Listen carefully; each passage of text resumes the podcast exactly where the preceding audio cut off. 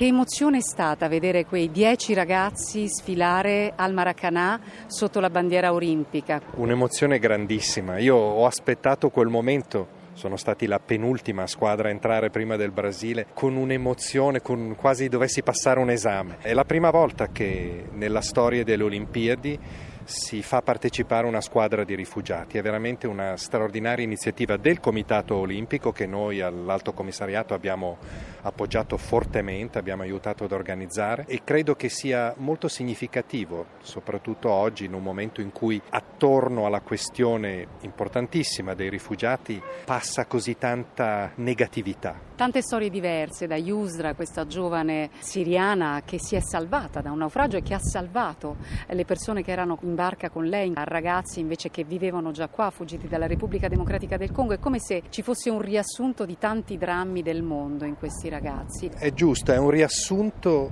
di tanti drammi che viene a convergere qui in una bella storia positiva. Loro la vivono in un modo molto realista, molto concreto. Loro eh, sanno bene che le situazioni da cui provengono non saranno risolte dalla loro presenza a Rio, ai giochi, ma sanno anche che quella presenza è fortemente simbolica e manda un messaggio potente, forte all'opinione pubblica e ai leader del mondo, molti dei quali si trovano qui in questi giorni. E il messaggio è dateci delle opportunità accoglieteci quando fuggiamo. Noi non soltanto abbiamo bisogno di protezione, ma possiamo contribuire, in questo caso nell'ambito sportivo, ma naturalmente anche in altri ambiti.